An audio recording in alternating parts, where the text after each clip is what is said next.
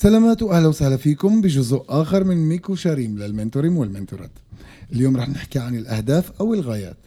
البروفيسور دان اريالي قال: هناك فجوة كبيرة بين ما يريد فعله الناس بشكل أساسي لبين ما يريدون فعله الآن. عشان هيك بنسأل كيف ممكن نقلص هاي الفجوة؟ كيف ممكن نساعد الشباب لتخطيط اليوم ولتخطيط خطوات البكرة اللي بدهن إياها لحياتهم؟ المنتورين بيواجهوا هاي الأسئلة بشكل مستمر بحياة الشباب. مثل ما قلنا على فكرة بأجزاء سابقة مش كل علاقة منترة رح تنشغل بوضع أهداف أو عينات عملية.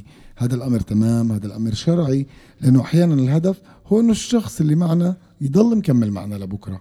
بس بكل علاقة دائما دائما هناك نظرة للمستقبل سواء بشكل أو بآخر.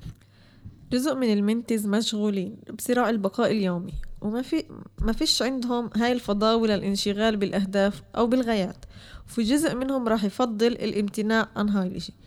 جزء من أسباب الامتناع هن عدم وجود رغبة للخروج من منطقة الراحة تاعتهم صح؟ كلنا بنحس هيك. مزبوط. خوف من الفشل أو من الانتقاد وحتى خوف من النجاح. من إنه كيف راح يدير ويتعامل مع هذا الشاب. مم. تقدير ذاتي منخفض وعدم القدرة على رؤية نفسي ناجح.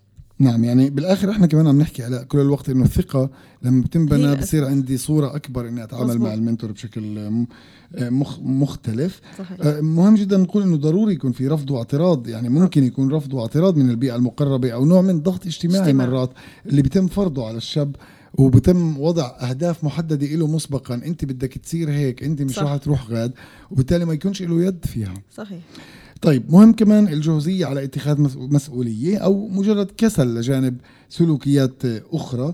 ومن المهم فهم الفوائد والإيجابيات بتحديد أهداف وبتحديد عدم وجود أدوات لتطوير خطة وبرنامج مفصل والشعور بعدم الفضاوي. الشعور بالضغط الشعور بعدم القدرة أنه الواحد يرفع راسه فوق المي بدون توجه واضح وبدون هدف أو تحديد معين. وأحيانا بكل بساطة هاي ممكن تكون روح المراهق المراهقة روح الشباب اللي هي الطيش. مرات هيك بنسميها بنقول طايش بعده شاب بعده ما ركزش. مزبوط عشان هيك نصيحتنا لكم لليوم كمان تحديد الأهداف بيطلب تدريب وتمرين وكثير أحيانا تغيير سلوكيات وعادات.